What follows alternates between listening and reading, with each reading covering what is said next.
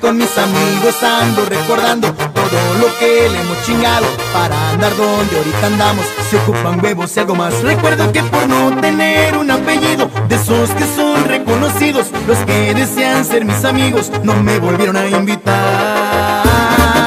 Por eso ahora me empiezo porque siento que la vida pone todo en su lugar. En su momento la pasamos mal, pero Diosito me puso donde hay. Por eso ando contento pues.